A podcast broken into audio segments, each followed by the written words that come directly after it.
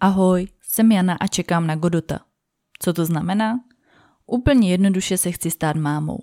Ta cesta je ale tak dlouhá a komplikovaná, že to začíná místy připomínat absurdní drama. Vítám vás u svého podcastu. O čem se tady budeme bavit? O neplodnosti, o problémech, co se s ní pojí, o způsobech, jak otěhotnět, když nemáte přírodu na své straně a o dalších reprodukčních chuťovkách. Tak jdem na to. Ještě jednou vítejte.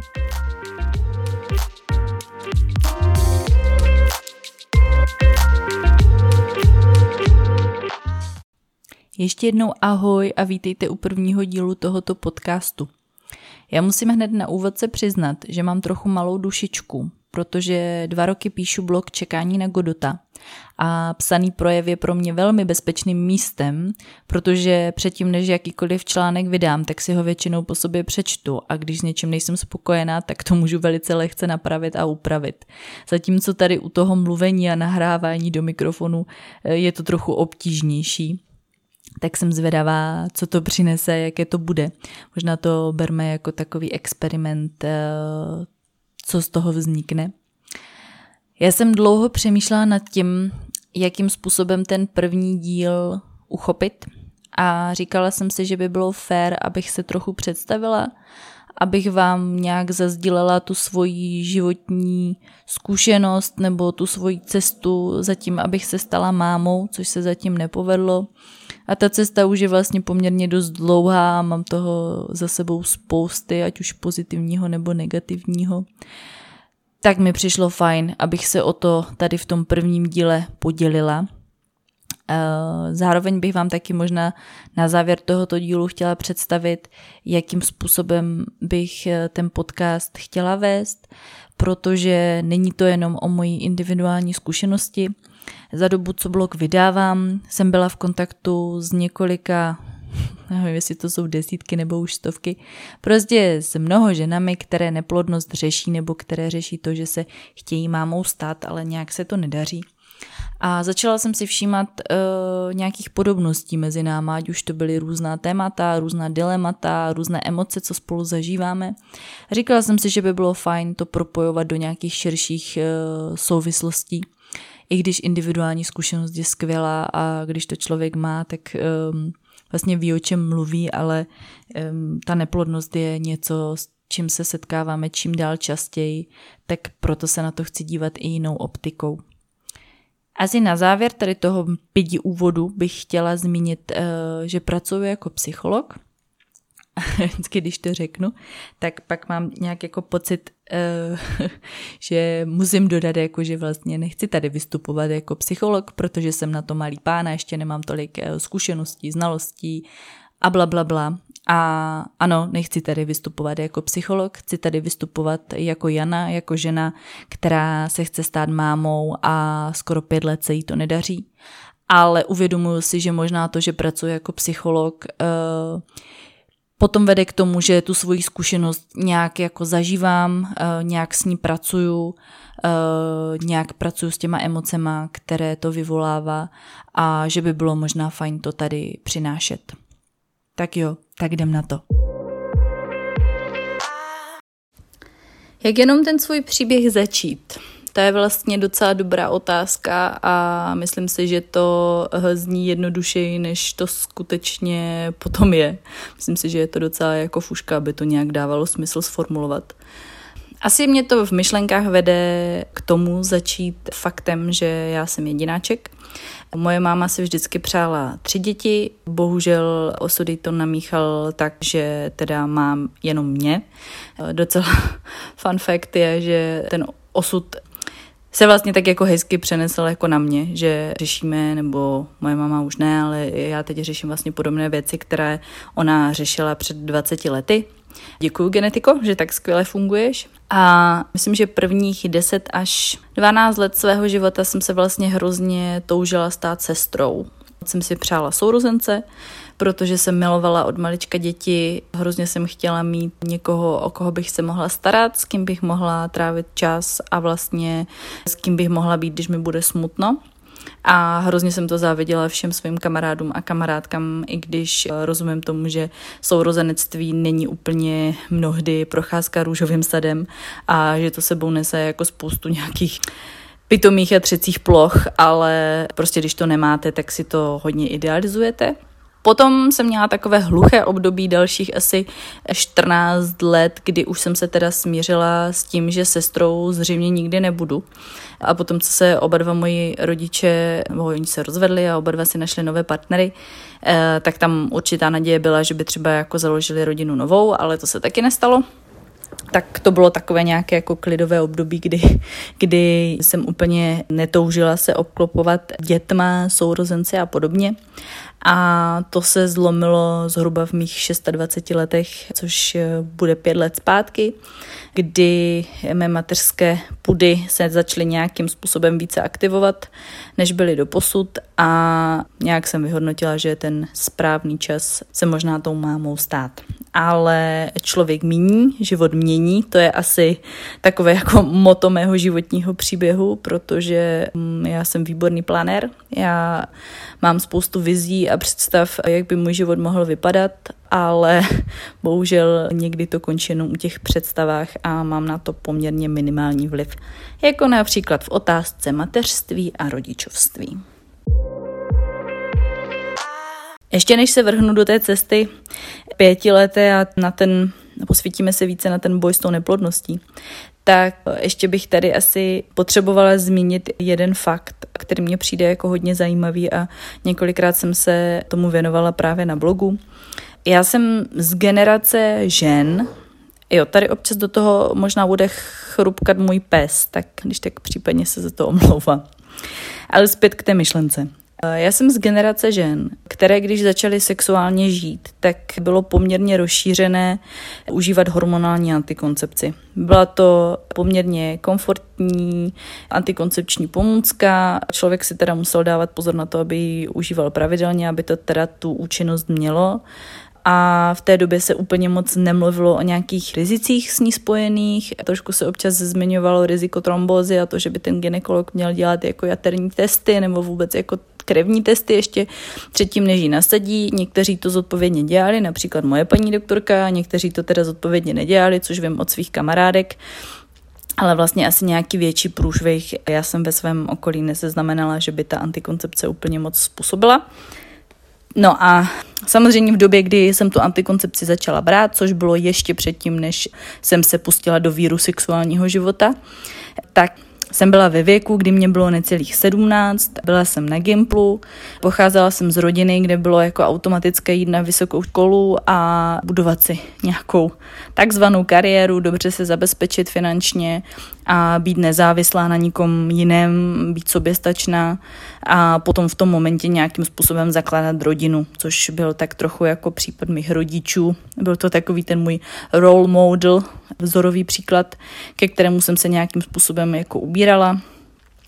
A ta antikoncepce samozřejmě mě přišla jako dobrý způsob, aby tento životní plán nebyl narušen, protože v 17 letech jsem opravdu otěhotnět jako nechtěla.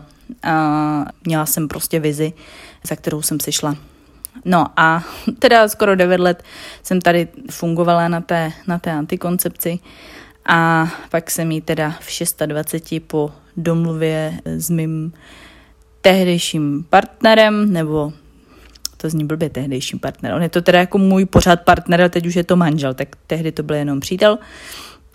Když jsme se teda domluvili, že bychom rádi založili rodinu, i když jsme poměrně mladí, mě bylo 26, mému muži bylo 25, ale v té době už jsme spolu 8 let byli, myslím, že jsme spolu dva roky žili a vždycky jsme mluvili o tom, že chceme mít hodně dětí. On je ze tří sourozenců, mají spolu moc pěkné vztahy a já jsem vlastně tohle něco chtěla podobného v mojí rodině, kterou spolu vybudujeme. No, to jsou ty přesně, na to jako sedí, takhle to člověk míní, život mění, here we go again. A nějak jsem asi nebyla úplně jako optimisticky optimistická, že vysadím antikoncepci a ejhle budu jako do měsíce dvou těhotná, ale asi by mě nikdy v životě nenapadlo, že uplyne skoro pět let a já vlastně nebudu mít za sebou ani jeden pozitivní těhotenský test, ani jedno téměř podezření jako na těhotenství. A budu mít za sebou vlastně spoustu měsíců zklamání, srdcebolu, trápení, slz a podobně s nějakou vlastně nejistou vidinou, jak to s tím mateřstvím bude nebo nebude.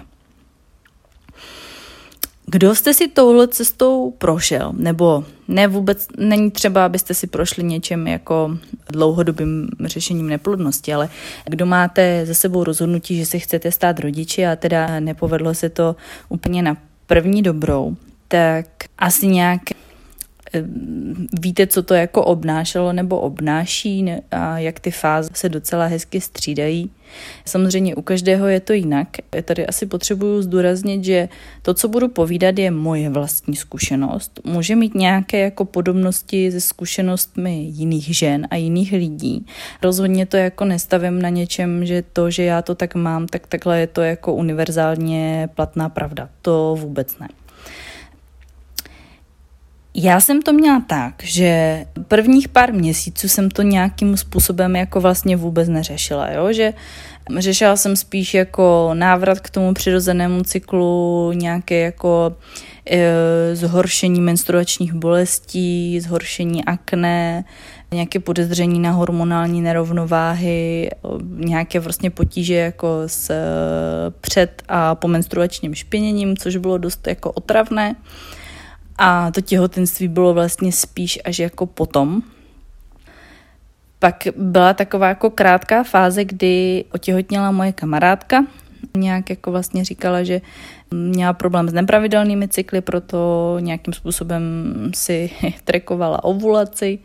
Mimochodem s trekováním ovulace já mám jako spoustu zkušeností, je to jako dost sranda, ale taková jako drahá sranda, než vychytáte vůbec to, aby vám to něco ukázalo, takže máte tady prostě stres level milion, že určitě neovulujete a vaše tělo je pokažené po devítiletém užívání hormonální antikoncepce a že jste to vlastně všechno s proměnutím posrali a nikdy matkou nebudete. No, tak to mám za sebou v období pěti let jako několikrát za sebou v různých obměnách eh, s různými pomůckami, ale o tom možná někdy jindy. To tím úplně tady nebudu jako zapláskávat ten prostor. To není úplně pro ten příběh tak důležité. Každopádně nazvalo bych to, že jsme měli prostě nějaká období, kdy jsme tomu se snažili jít víc naproti, ale pořád v nějakém jako režimu, hele, nechceme to dělat na povel, tohle byla pro nás nějaká vysoká jako hodnota v partnerství, prostě nemít sex jako na sílu i za cenu prostě plodění, neplodění dětí, dokud to nebude nezbytně nutné. A to si myslím, že se nějaký rok a půl poměrně hezky dařilo, možná víc, možná skoro dva roky. A v těch prvních dvou letech to opravdu bylo střídání nějakého jako řešení, neřešení. Dost tomu tak jako pitomně nahrálo, že já jsem potom velice rychle po tom, co jsem antikoncepci vysadila, změnila svého ginekologa, protože jsem nebyla úplně spokojena s přístupem paní doktorky k mým nějakým jako eh, potížím s menstruačním cyklem, když mě ani nevyšetřila, neprohlídla a chtěla mi jako od stolu psát hormony, s čímž jsem prostě nesouhlasila tak jsem přišla k jinému panu doktorovi, eh, s kterým jsem byla teda nejprve moc, moc, moc spokojená, ale to se změnilo v momentě, kdy mě našel na děloze myom. Tady udělám takovou malou edukovsuvku. Myom je vlastně nějaký nezhoubný útvar, který se mm, tvoří jako ženám e, na děloze, je to takový jako uzlík e, svaloviny. Samozřejmě pokud je maličký, tak se jenom co půl roku sleduje, ale pokud by nějak jako závratným tempem rostl, tak se musí operativně odstranit, což vždycky u žen, které ještě nerodily, je dost jako riskantní do té dělohy zasahovat tak to tam jako vlastně přišlo jenom konstatování faktu, že mám teda jako 13 mm myom v děloze, ale vlastně, že to jako není zatím nějaký problém jenom co půl roku na kontrolu. Ale vlastně u tady tohohle zaznělo v mých 27 letech po necelém roce, kdy jsem vysadila antikoncepci, že možná bychom tomu měli jít víc naproti, měli bychom začít s nějakou lehkou hormonální stimulací a když se to do pár měsíců jako nepovede a neotěhotním, takže by doporučoval umělé oplodnění. Proč já to tady zmiňuji? Tohle byl pro mě poměrně dost jako zásadní milník v té nějaké jako cestě za miminkem, která teda ještě stále nemá nějaký jako úspěšný happy end protože tehdy jsem se absolutně zablokovala, totálně jsem propadala do jako hlubin beznaděje, protože budu o tom určitě mluvit potom samostatně v nějakém jiném dílu podcastu, ale je hrozně těžké přijmout, nebo pro mě bylo hrozně těžké přijmout fakt, že přirozeně nejsem schopná počít dítě. A bylo to pro mě vlastně nepředstavitelné, že bych podstoupila tu proceduru umělého oplodnění, protože já nevím, do jaké míry jste znali této problematiky, ale já do, do, do doby, než jsem se do toho jako pořádně neponořila, tak jsem měla dost zkreslené představy vlastně, co to obnáší. Hrozně jsem se bála hyperstimulačního syndromu, což je vlastně stav, kdy následkem těch hormonálních injekcí, kdy eh, chcete vlastně získat co nejvíce vajíček, což je trošku proti přírodě, protože každý měsíc žena vyprodukuje jako ve vaječníku jedno vajíčko, které se uvolní a může být oplodněno. Ve vzácných případech jsou to třeba dvě vajíčka, potom vznikají jako dvojvaječná dvojčata. Tak najednou třeba vás můžou nastimulovat tak, že vám odeberou 20 vajíček. Jo, jako klidně se to může stát, neříkám, že je to standard, já úplně nemám nějaké jako statistiky o tom, ale prostě stát se to může. A v momentě, kdy vás teda jako takhle hodně nastimulujou, tak potom, co je odeberou, tak může nastat prostě stav, kterému se říká hyperstimulační syndrom a hyperstimulační syndrom vlastně zapříčňuje to, že po tom, co vám vlastně ty vajíčka odsajou z těch vaječníků, tak se uvolní prostě nějaká tekutina a ta tekutina, pokud uh, vlastně se dobře nevstřebává, tak se může v tom břiše jako hromadit, uh, může způsobovat vlastně nějaký jako diskomfort, tlak až bolest a v těch jako nejhorších případech můžete skončit vlastně v nemocnici na punkci, kdy vám tu tekutinu z břicha musí jako operativně odsát. Jo? Takže tohle byl strašák číslo jedna, že prostě já nechci jít do IVF, protože to je prostě proti přírodě a protože co když dostanu hyperstimulační syndrom. Po tady tomhletom já jsem absolutně nějak jako dala touhu stát se matkou e, k ledu. Koupili jsme si doma štěňátko a nějakým způsobem mm, jsme se věnovali štěněti, našemu vztahu. Já jsem nějak se začala starat o, o nějaký zdravější životní styl, tomu trochu potom nahrála covidová pandemie v březnu 2020, když vypukla, takže na to bylo spoustu času a prostoru. A vlastně v té době, těsně předtím, než ten covid vypukl, tak eh, já jsem změnila ginekologa, protože když jsem byla v říjnu po půl roce, po tom, co teda zaznělo, že mám myom a že teda bychom měli řešit to umělé oplodnění, tak jsem po šesti měsících eh, byla na té kontrole, což vyšlo na říjen a když jsem panu doktorovi vlastně říkala, že teď jako dítě neřeším, že jsme si koupili pejska, tak mi řekl, že vlastně pes mi dítě nenahradí, což měl pravdu, ale já jsem si říkala, že u takového doktora já prostě být nechci, že v 28 se opravdu necítím být vlastně stará na to, abych si ještě dopřála nějaký luxusní čas na to, to nějak zkoušet přirozeně. Musím říct, že v té době mě ještě vůbec nenapadlo, že by to fakt jako přirozeně nešlo. Jo, že to je asi takový nějaký možná paradox a asi nemývají to všechny ženy, ale myslím si, že možná někteří se v tom poznají, že vlastně jako naděje umírá poslední, jo, že pořád jako je tam zašité takové to, jo, třeba až to pustíme, nebo když to teďka nebudem řešit, tak se to prostě povede, když eh, změním toto, to, to, když prostě budu brát nějaké doplňky stravy, když budu cvičit hormonální jogu, když budu docházet na čínskou medicínu, tak třeba to prostě nějakým způsobem půjde a opravdu v té době, eh, v březnu 2020, když začal covid, tak to byly dva roky od mého vysazení antikoncepce a vůbec mě prostě jako, jako nenapadlo, že ještě za další eh, dva a půl let jako nebudu těhotná nebo nebudu mít dítě. No, tak jenom to chci nějak jako říct, že já jsem od přírody optimistická, nebo snažím se být optimistická a ačkoliv už za ty dva roky jsem si prošla mnoho propady a mnoho zoufání nad tím vlastně jako co je s mým tělem špatně, že nemůže otěhotnět, tak jsem ale jako nějak nepochybovala o tom, že prostě jednou otěhotním. No, tak pak přišel teda ten slavný covid, že už jsem ho několikrát zmínila a v té době, když jsme byli teda pořád doma zavření, tak jsem tomu chtěla dát nějak jako vlastně šanci. Tehdy jsme se vrátili k nějakým ovulačním testům a k nějakému trošku jako většímu snažení.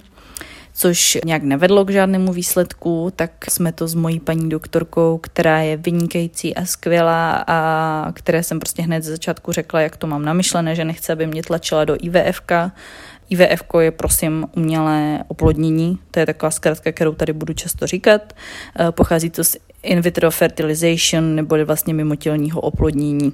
To je to vlastně jako, jak se říkáš, jsou ty, ty děti ze skumavky tak bylo moc fajn, že to ta doktorka respektovala. Oni mají takovou jako magickou hranici 30. Říkala mi, že až mi bude 30 a ještě to třeba pořád řešit nebudu, že možná jako se bude trochu ptát, ale je to vlastně dané tím, že vlastně s každým přibývajícím rokem vám klesá kvalita vajíček. Nám vlastně na klinice asistované reprodukce říkali, že ta magická hranice je 33 let, že po tomto věku vlastně průměrně ta kvalita vajíček dost jako rapidně klesá, ale zase, jako vidíte to asi všude v médiích, kdy celebrity mají prostě děti klidně po 40 a je to naprosto v pořádku, takže berme to jenom jako nějaký průměr a samozřejmě prostě bohužel jako ženské tělo je optimálně nastaveno, aby prostě plodilo děti mezi 20. a 25. rokem, takže to, že to jako potom nenahrává tomu, že studujete vysokou školu, chcete budovat nějakou kariéru, chcete si vybudovat bydlení, tak se bohužel že blížíme k nějaké třicíce. Blbý ještě, když toho partnera v té třicíce nemáte, tak se to vlastně prodlužuje mnohem dál a hold výsledek je takový, jaký je. Ale jenom tady jako nechci děsit někomu, komu je 33, že bude mít prostě špatná vajíčka. Nemusí to být vůbec jako pravdou. Jo, jako navíc taky je spousta nějakých jako onemocnění nebo gynekologických potíží, kterou tu kvalitu vajíček snižují a můžou být klidně 25 leté holky, které mají prostě tu kvalitu vajíček jako 45 letá ženská, takže jenom to tady jako říkám, abych tady nedosproudila nějakou, nějakou paniku, že prostě do 33 a pak už je prostě průšvih. Vůbec ne. Tak na tomhle jsme se teda s tou mojí paní gynekoložkou domluvili a pak eh, nastala taková jako prima, prima sezóna, to tak možná nazvu, řízeného pohlavního styku. Milí moji, Řízený pohlavní styk je ten nejméně eroticky znějící název pro uh, nařízený sex. Uh, zní to naprosto příšerně a ono i vůbec jako ten nařízený sex prostě je jako trošku příšerný když se to snažíte jako dělat hezké, tak pořád je tam ten tlak, jako že vlastně musíte, jo? že prostě musíte, potom ideálně jako ty nožičky hore, to je mýtus, jo, to tak není taky úplně jako dokázáno, že ty spermie se tam jako líp dostávají, ale v momentě, kdy přes dva roky se snažíte o dítě, tak děláte leda z jaké kejklé kratochvíle, aby se to skutečně povedlo. No a v tomhle módu jsme jeli nějakým způsobem asi čtyři měsíce, kdy já jsem každý měsíc jezdila na ultrazvuk, aby se teda dobře napasovalo, kdy se schyluje k ovulaci. Ovulace je ten moment, kdy se zralé vajíčko uvolňuje teda eh, z folikulu, to je takový váček, ve kterém to vajíčko roste a uvolňuje se do vejcovodu, kde se teda může potkat s tou spermí, může dojít teda k oplodnění a potom to vajíčko putuje do dělohy, kde se může zahnízdit a vzniká tak těhotenství. No, tak my jsme potřebovali teda nutně vědět, kdy ta ovulace je, aby ten sex byl dobře napasovaný, proto jsem teda eh, na ty ultrazvuky pravidelně jezdila, což byla taky občas jako velká zábava, protože eh, já mám takové jako výborné vaječníky, dá se říct, které si z toho dělali trošičku srandu. Jeden ovuloval mnohem dřív než ten druhý. Navíc se mi pořád nějak v břiše držela volná tekutina, takže někdy si paní doktorka nebyla jistá, jestli jsme to neprošvihli třeba. Myslím si, že eh, je to fakt jako srandovní a já to potom později trošku jako vlastně uvedu na pravou míru, proč tomu tak bylo, ale tehdy jsme tomu ani jedna prostě nerozuměli. No, takhle to teda fungovalo pár měsíců, když jsme nezaznamenali žádný úspěch, tak jsme se dohodli, že ještě vyzkoušíme mírnou hormonální stimulaci lékem, který se jmenuje Clostilbegit. Clostilbegit je trošku kontroverzní věc, protože mm, Clostilbegit se má nasazovat ženám, které neovulujou. Jo? Ona ta myšlenka zatím nasadit to ženě, která normálně ovuluje, je taková, že by teda jako se mohlo případně nastimulovat ještě jako jedno vajíčko, a ta paní doktorka říkala, že vlastně to šanci početí zvyšuje vlastně až o 30%. Tady si dovolím taky jako jednu takovou maličkou odbočku.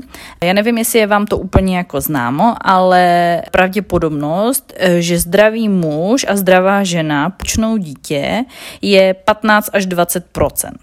Což, když si tak jako řeknete, není úplně jako moc, jo. Teď, když k tomu připočtete jako nějaké věci, které to můžou překazit, nemoc, stres, nějaké jako onemocnění, nějaký problém třeba s kvalitou spermí, s kvalitou vajíček a teda, tak eh, opravdu těch šancí se jako nějak jako, ty šance se prostě rapidně snižujou. No a když teda bylo prezentováno, že Baggett to může zvědnout až o 30%, tak to už jsme se vlastně dostávali v tady té jako hezké rovnici, protože pořád jsme byli jako jakž tak zdravý pár. Je pravda, že u manžela při vyšetření spermí, takzvaném spermiogramu, vyšlo, že má jako poměrně nějaký problém jako s morfologií těch spermí, ale pořád nám teda jako tvrdili, že je to vlastně jako OK, že ty hodnoty jsou prostě e, dost přísné a že vlastně stačí jedna zdravá spermie, aby k tomu vajíčku doputovala, což jich měl pořád jako spoustu v tom počtu, protože ono v tom jako teď nevím, jak to říct, abych nezněla jako knížka nepoužívala slova jako ejakulát, jo, ale prostě těch spermí je jako miliony, jo, v, v tom jednom sexu, když to takhle řeknu pitomně. Takže e, i když má prostě procento, třeba nevím, 2% zdravých spermí, tak pořád jako je to dost hezké číslo. Takže s tímto nějakým způsobem jsme se radovali, že Clostel Baguette by mohl být jako řešení našich uh, potíží. No, spoiler alert, nebyl.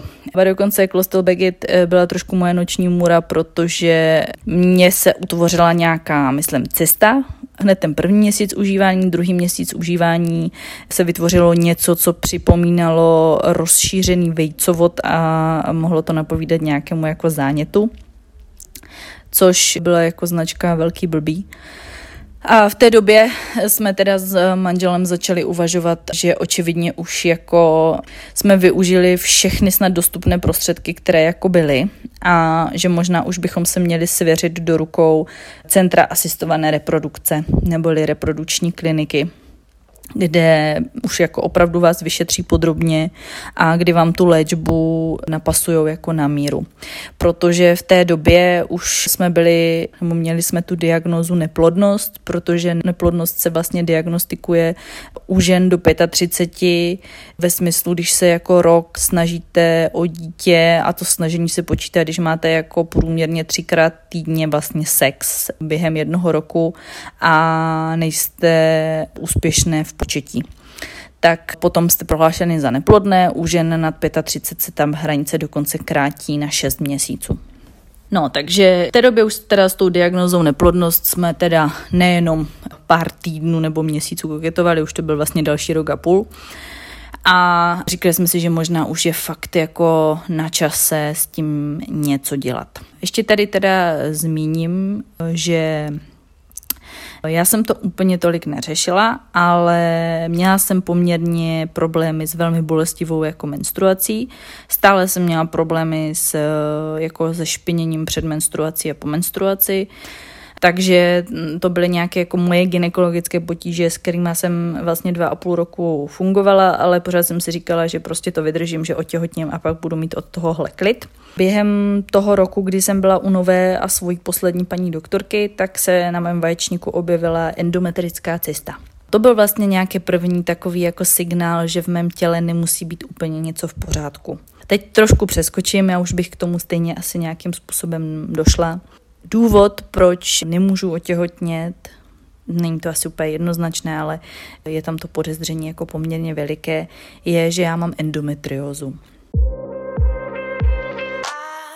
Endometrioza je onemocnění, které postihuje ženy v plodném věku a spočívá v tom, že není úplně dokázáno, jakým mechanismem se to děje, ale že vlastně buňky, které jsou podobné buňkám děložní sliznice, to je to, co vlastně odchází každý měsíc skrze menstruaci, tak eh, že vlastně buňky, které jsou tomuto jako podobné, nejsou úplně totožné, tak se ukládají mimo dělo a ukládají se velmi rády na různých jako orgánech. Nejčastěji to můžou být třeba právě vaječníky, může to být jako pobřišnice, což je vlastně stěna jako břicha vnitřní, můžou to být různé jako orgány, které v té panevní oblasti jsou přes močový měchýř, dělohu, střeva, můžou to být vlastně děložní vazy, může to být takové místečko, kterému se říká rektovaginální septum, to je vlastně takový jako dutý skrytý prostor mezi pochvou a konečníkem může se prostě ukládat kdekoliv, dokonce eh, je dokázáno, že se to ukládalo i jako na bránici nebo na plicích. Jediný orgán, kde se to neukládá, je myslím srdce. A tím, že se tam ty buněčky nějakým způsobem jako leptají, tak trochu na ta různá místa, tak vzniká ložisko chronického zánětu. Protože každou menstruaci, když eh, vykrvácíte a ta děložní sliznice se vlastně odlučuje a vytéká ven, tak stejným způsobem vám krvácejí ty ložiska v té dutině břišní, ale ta krev nemá kde odtíkat. To znamená, že vlastně jdou do akce vaše bílé krvinky, které to tam nějakým způsobem všechno pošefujou. Nicméně vlastně to tělo je v konstantním vlastně stavu jako zánětu, jo? že buď ten zánět je aktivní, anebo se ten zánět léčí, pak uběhne hezký měsíc a máte tohleto jako znova. Endometrioza je taková jako liška podšitá, protože vlastně u 50% žen způsobuje neplodnost, ale u těch dalších 50% mm, vlastně vůbec tu neplodnost způsobovat nemusí.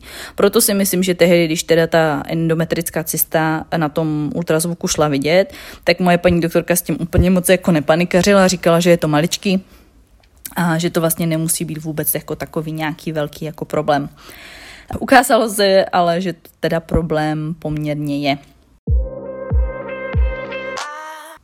My jsme vlastně po tom druhém měsíci neúspěšného užívání klostelbegitu šli vlastně do toho, do toho centra asistované reprodukce, kdy jsme teda šli na první konzultaci a tam nám paní doktorka teda vysvětlila, že ta endometrioza opravdu problém být může, že právě stačí jenom jedno maličké ložisko a vytváří to prostě trošku jako hormonální a chemický jako takový rozkol jako v těle a že to může trošku jako působit proti tomu otěhotnění, může to klidně zabít všechny spermie, může to být vlastně velice jako agresivní prostředí pro to, aby to miminko nějak nějakým přirozeným způsobem vzniklo. Navíc, když jsme měli vlastně výsledky posledního manželova spermiogramu, tak říkala, že vlastně když se to tou selekcí nějakým způsobem jako probere, a vysvětlila nám, jak se fakt ty, ty, ty spermie vlastně různě jako odpadají, takže k tomu vajíčku do, doputuje vlastně jako třeba desítky z nich a potom jako když v těch desítkách z nich máte jenom jako pár procent dobrých, tak opravdu to jako může prostě opravdu rapidně snižovat ty šance. Plus do toho moje endometrioza, takže jsme se dostali na nějaký hezký jako počet, že máme asi tak jako pětiprocentní šanci, že se to někdy povede přirozeně. A to v ten moment už jsem říkala, že jako nechci čekat, že už tu pětiprocentní šanci jsme si nějakým způsobem jako vyplýtvali a no a prostě nechceme, nechceme do toho jít. Zvažovali jsme různé možnosti, jak k té léčbě přistoupit. Zvažovali jsme inseminaci, o které si budeme povídat určitě později, takže teď tím nebudu úplně ztrácet čas.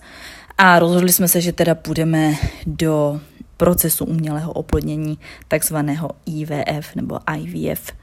Do toho teda jsem byla ještě odeslána kvůli toho jako divného útvaru, co furt vypadal jako rozšířený vejcovod na specializované pracoviště v eh, nemocnici, na takzvanou endoporadnu, protože tam to podezření na tu endometriózu už začalo být jako poměrně oprávněné a tam se zjistilo, že mám teda endometriózu asi na x různých místech a že by bylo vlastně moc fajn ji operativně vytáhnout, protože pokud ji nevytáhnem, tak eh, ty šance na početí se samozřejmě snižují.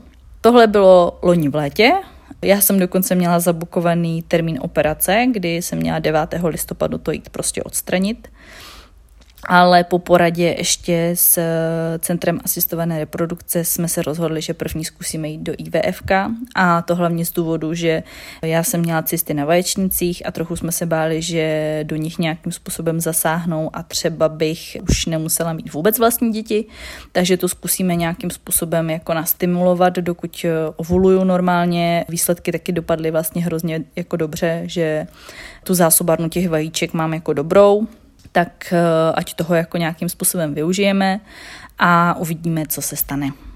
Úplně ve zkratce, protože to bych tady musela mluvit asi ještě hodiny a hodiny. IVF pro mě bylo velkým, velkým strášákem a trvalo mi skoro tři roky se rozhodnout, že do něho opravdu půjdu. V momentě, kdy jsem ale měla diagnózu a měla jsem vlastně jako nějaké pravděpodobnosti, že opravdu ta šance na přirozené početí je malá, tak jsem absolutně přehodnotila svůj přístup A šla jsem do toho, jako že se těším, že se těším, že třeba opravdu tohle bude šance se stát mámou a tohle bude to řešení. Já jsem jako největší, no jako nejsem úplně hypochondr, ale jsem takový největší bolestínek, nesnáším jako nepohodlí, nesnáším injekce, odběry krve a td. A měla jsem fakt strach z toho, jak se budu píchat injekce do břicha. Všechny injekce jsem si píchla sama. A dokonce jsem si je píchala, když jsem byla na adaptačním kurzu s dětma. A prostě šlo to. Moje tělo reagovalo úžasně, jsem mu za to strašně vděčná. Stimulovala jsem asi 9 dnů. Odebralo se krásných 14 vajíček, z toho 8 bylo úplně zralých, 4 ne, pět jich bylo, že ještě měli šanci dojít a jedno bylo nekvalitní. Potrženo sečteno 10 eh, nakonec bylo zralých, 8 se podařilo oplodnit a z těch 8 se nám zamrazilo 7 embryek, což bylo úplně neskutečně krásné číslo a byli jsme fakt jako extrémně šťastní, protože ženy s endometriozou mají dost často jako nekvalitní vajíčka, nebo se třeba nepovedou vůbec nastimulovat, a to, takže mě s tím jako strašili, že vůbec to nemusí být úspěšné a bylo to teda vele úspěšné. Naše embryka byla ještě poslána vlastně na genetické testování, jmenuje se to preimplantační genetické testování embryí. A bylo to z toho důvodu, že když se nám dělalo genetické vyšetření, tak eh, se přišlo na to, že já mám vlastně nějaké zvýšenou pravděpodobnost nějaké genetické mozaiky. Mozaika je prostě nějaká taková jako abnormalita, není to úplně nic jako závratného, ale tím, že to bylo jako potvrzeno, tak já jsem z pojišťovny měla tady tohleto genetické hrazení těch eh, genetické testování hrazeno pojišťovnou, takže jsme se rozhodli toho využít a vlastně z těch sedmi bylo šest zcela v pořádku, což bylo prostě pro nás něco, něco neskutečného. No a teď se dostávám vlastně do fáze toho jako těžkého nebo toho, na co jsem se vlastně nejvíc těšila, co se ukázalo být vlastně pro mě nejnáročnější v světě. A to bylo vlastně transfery těch embryí já tady ještě nebudu mluvit o těch typech a tak, to věnuju tomu nějaký celý díl vůbec tomu IVF procesu, abyste věděli, co to jako obnáší a co to obnášelo v našem případě. Ale každopádně já kvůli tomu jako testování a ještě jsem dostala covid mezi tím, tak od vlastně odebrání vajíček, a zamražení vajíček po první transfer, tak tam byla nějaká tři až čtyř měsíční jako mezera, takže nám to embryko rozmražovali, takže se nám vlastně uskutečnil se kryotransfer, což je vlastně transfer rozmraženého embryka a ten první byl v lednu a byl neúspěšný a ten druhý byl v březnu a byl taky neúspěšný. A tady ty neúspěchy to bylo opravdu srdcelámající zkušenost a musím říct, že jsem ve svém životě zažila pár fakt jako nehezkých věcí, ale myslím si, že tohle bylo asi něco, s čím jsem měla fakt největší potíž to nějak přijmout a strávit a myslím si, že pořád je to v nějaké fázi, kdy se s tím jako vlastně vyrovnávám, akorát už to není tolik v té vědomé pozornosti. Uh, no a teď vlastně, abyste věděli, z jakého místa vám tady ten svůj příběh vyprávím, tak eh, já jsem měla dohodu se svým panem doktorem, že zkusím dva transfery a pokud to nevíde, tak půjdu na operaci endometriozy a teď už jako doopravdy.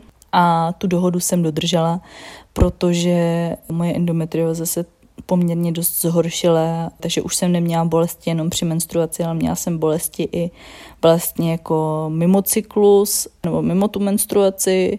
Vlastně téměř každý den začalo toto nějak zasahovat do mojí jako psychické pohody, která už byla poměrně dost jako nalomena těmi neúspěšnými transfery embryek, nebo já jim ráda říkám miminka, i když pro někoho to je fakt zhluk buněk, pro mě to miminka byla, protože to bylo asi to nejbližší, co jsem v tom mateřství jako kdy měla.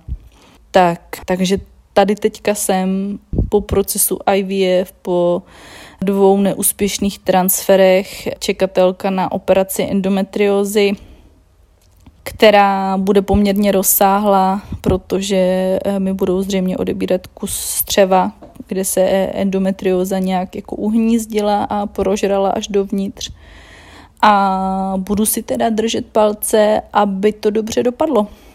Operace mě čeká za měsíc a půl a vlastně Je to celé hrozně s velkým otazníkem, jestli ta operace opravdu pomůže, jestli budu schopná se stát mámou, když už nepřirozeně, tak aspoň za pomocí medicíny, aby, abych mohla prostě otěhotnět aspoň tady e, s našima embryíkama, nebo jestli budu muset hledat jiné způsoby, ať už to je nějaké náhradní mateřství, nebo budu procházet tím procesem IVF znova, jestli to vlastně chci vůbec podstoupit.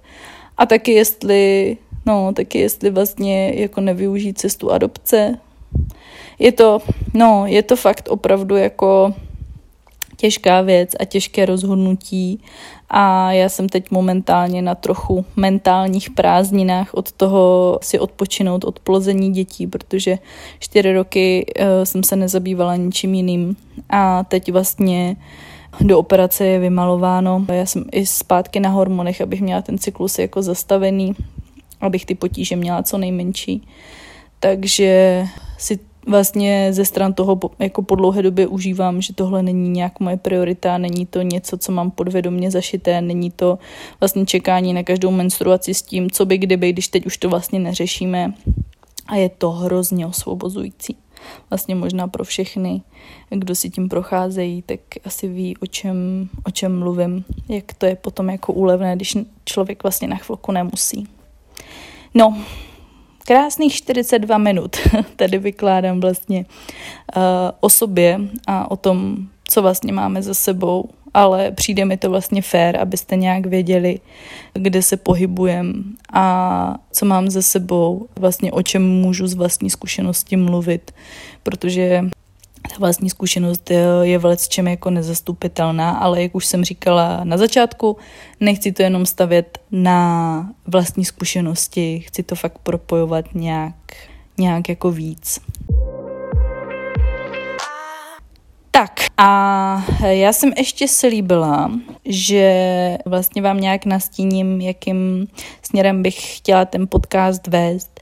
Vzhledem k tomu, že o spoustě věcí píšu na blogu, kde fakt jako hodně mapuju tu naši cestu a autenticky tam teda přidávám vlastně zážitky se všech jako zastávek na té naší cestě za miminkem, tak jsem se rozhodla, že vlastně bych jako ráda spíš se bavila o nějakých jako tématech, které tu neplodnost nějak provázejí, ať už je to nějaké emoční prožívání ženy, ať už je to vyrovnávání se s těhotenstvím ostatních žen, vůbec vlastně jako destigmatizace neplodnosti, protože on je to pořád jako poměrně velký Voldemort eh, ve společnosti, tak se na to můžeme zkusit podívat, proč to tak je. Ráda bych vlastně tady nějak jako nakousla reakce okolí a vůbec jako jak s tím okolím nějakým způsobem komunikovat o té neplodnosti a jak si držet vlastně vlastní hranici, kdy si nemusím už hrát na hrdinku a kdy vlastně můžu nějak přiznat svoji slabost a vymezit se, co už mě je nepříjemné a co mi ubližuje, protože lidi kolem nás, kteří tuhle zkušenost s neplodností nemají, tak občas trochu šlápnou vedle, ale nemyslím si, že možná je to jako s úmyslem, ale jenom prostě protože neví, tak proto to dělám, aby možná věděli, nebo abyste to know-how měli vy, jak, jak vlastně s tím zacházet a co vlastně těm lidem říct nebo neříct. Určitě budu pár dílů věnovat i samotnému tomu procesu IVF, protože mně přijde, že v tom taky jako nějaké různé mýty jsou a no a vlastně stojí za to je trošku jako vyvracet a fakt se bavit o těch věcech, o čem to je a co je na tom těžkého, co na tom není těžkého. Budeme se bavit o nějakých frustračních tolerancích a o tom, jak, jak s nima vlastně zacházet nebo nezacházet. Asi nečekejte, že tady budu dělat nějaké návody, ono by se to možná mohlo jako nabízet tím, že jsem zmínila, že jsem psycholog, ale to, že jsem psycholog je až druhotná věc. Hlavně jsem tady za, sama za sebe, za Janu, za člověka, za ženu, která se potýká s neplodností, která se s ní snaží bojovat, která se, se jí snaží překonat a která s ní má poměrně dost zkušeností, o které se s váma ráda podělím a můžeme se vlastně trošku dělit navzájem. Tak na tohle se můžete těšit. Budu ráda, když se třeba ozvete, co to, jestli s váma něco rezonovalo, jestli vám něco dávalo smysl, nebo jestli máte nějaké otázky, které jsem nezodpověděla, nebo jsem něco řekla, co vyvolávalo nějaký otazníček ve vaší hlavě, tak budu ráda za nějakou reakci. Tak jo, mějte pohodový zbytek léta a budu se těšit zase příště. Ahoj!